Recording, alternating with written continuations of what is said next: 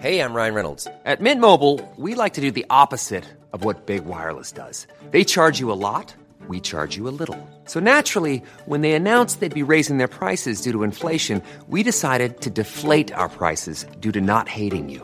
That's right. We're cutting the price of Mint Unlimited from $30 a month to just $15 a month. Give it a try at mintmobile.com slash switch. $45 upfront for three months plus taxes and fees. Promo rate for new customers for limited time. Unlimited more than 40 gigabytes per month. Slows. Full terms at mintmobile.com. Many of us have those stubborn pounds that seem impossible to lose, no matter how good we eat or how hard we work out. My solution is PlushCare. PlushCare is a leading telehealth provider with doctors who are there for you day and night to partner with you in your weight loss journey. They can prescribe FDA-approved weight loss medications like Wegovy and Zepbound for those who qualify. Plus, they accept most insurance plans. To get started, visit plushcare.com slash weight loss. That's plushcare.com slash weight loss.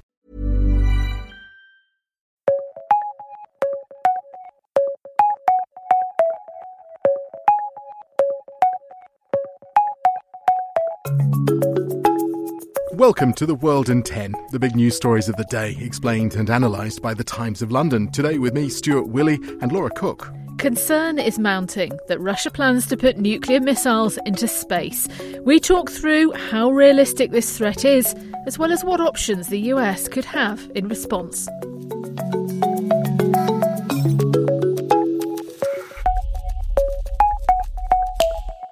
Space might be the final frontier, but it's also now feared to be the new battlefield.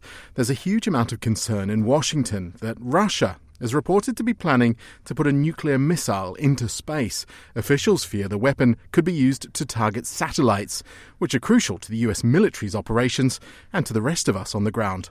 Now, if you head to the Times website, you'll be able to read some fascinating analysis from our former defence editor, Michael Evans. While many of us think this sounds like something out of a sci fi movie, Michael says that's no longer a way to consider it.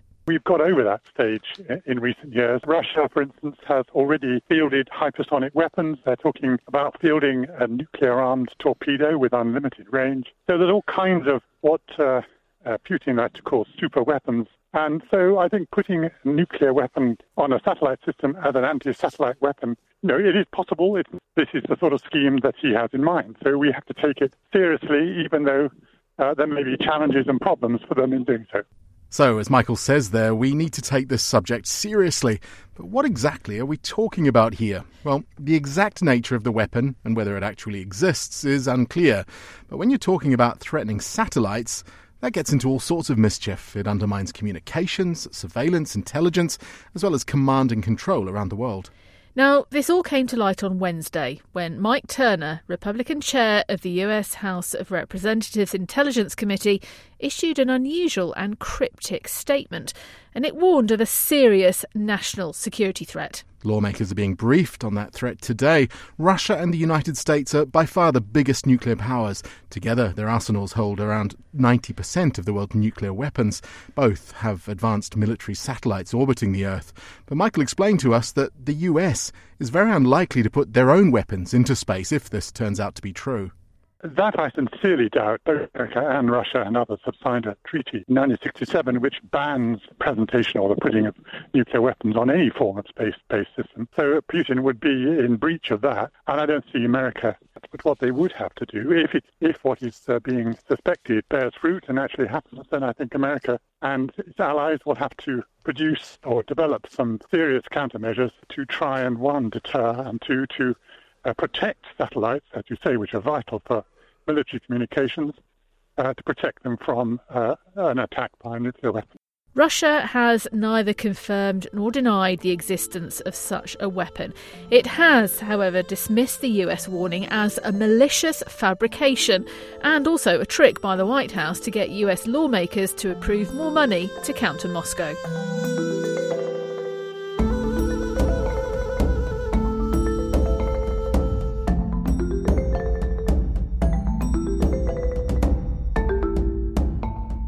Ukraine's military said yesterday it had annihilated another Russian warship, the fourth landing ship to be sunk off the coast of Crimea, this one by naval drones.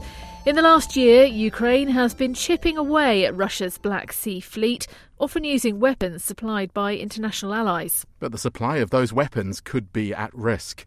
Republican leaders in Congress are threatening to block a $60 billion bill promising military aid to Ukraine. It's caught up in arguments over migration.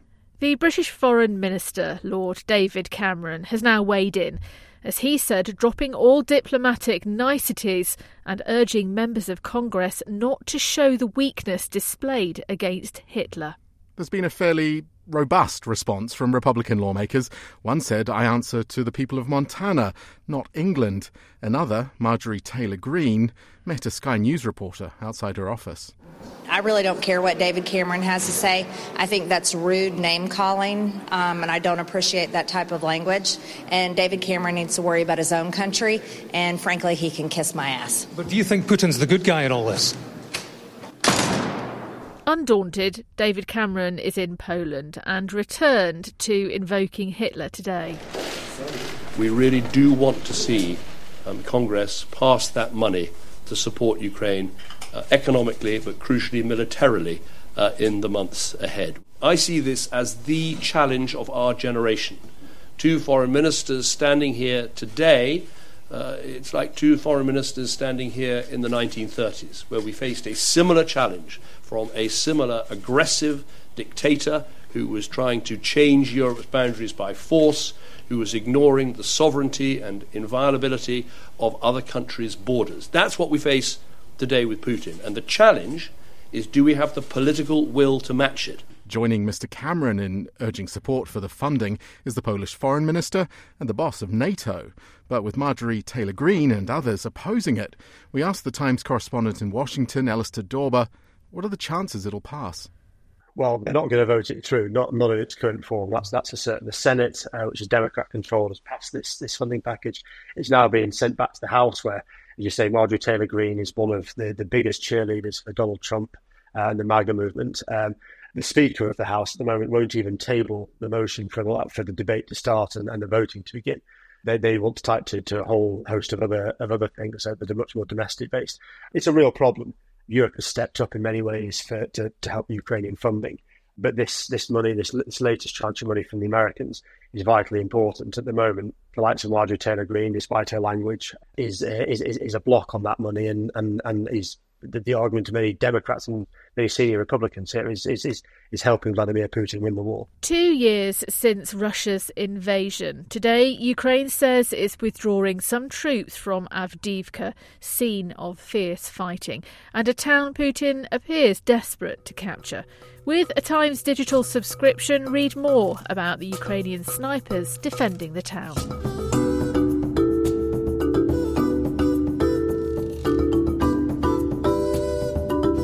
Having a woman at the helm of NATO now seems to be an unlikely prospect. This spring, Jens Stoltenberg will step down after 10 years in the job. Prime Minister of Estonia, Kaja Kallas, had hoped to be the first woman to hold the job. Ursula von der Leyen was also a favourite with the US and the UK. But if we inject a bit of Donald Trump's misogyny into the equation, we get a very different set of frontrunners for the role. Fears of causing more damage to transatlantic relations if he returns to the White House are prompting alliance leaders to drop the idea of installing the first female head of NATO. The Times reporter in Brussels, Bruno Waterfield, told me more about Trump's attitude towards women. He has a terrible track record. Uh, he's in the news all the time uh, because of his uh, allegations of, of sexual assault, sexual harassment. His relationship with Theresa May, the British Prime Minister, when he was last in office, was very difficult. He attacked her on Twitter as foolish, as a disaster. Uh, he once told a European leader, I think here at NATO, that uh, Angela Merkel, the then Chancellor of Germany, Europe's most powerful woman, was a disgrace that uh, she represented everything that he hates. So it's been decided that it's better not to have a woman in post for the NATO job, and instead Mark Rutte, um, the current Dutch Prime Minister, is the front runner to take the job. He is seen as tough, he's blunt talking. In, in 2018, famously in the White House, he actually publicly disagreed with Donald Trump and said no to him. So he's the front runner at the moment, and he'll be selected for the job probably on April the 4th. Von der Leyen is now expected to stay in her European Commission post for a second term and may anyway have to face Trump over his America First trade policies.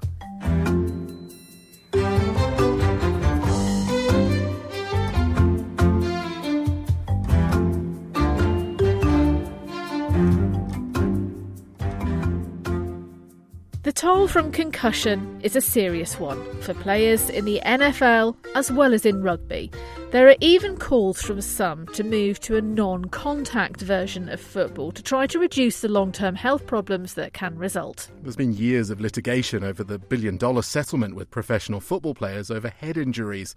New technology may help avoid some of those injuries. Smart mouthguards packed with tech are being hailed as a game changer, and the $300 gadgets are in action at the Six Nations Rugby. And this weekend saw one Scotland player pinged after tackling a French player. He was pulled off for a head injury assessment. Find out how the accelerometer and the gyroscope in the mouthguard could protect the brain health of players on the Times app or the website, thetimes.co.uk. Thanks for taking 10 minutes to stay on top of the world with the help of the Times of London. See you tomorrow.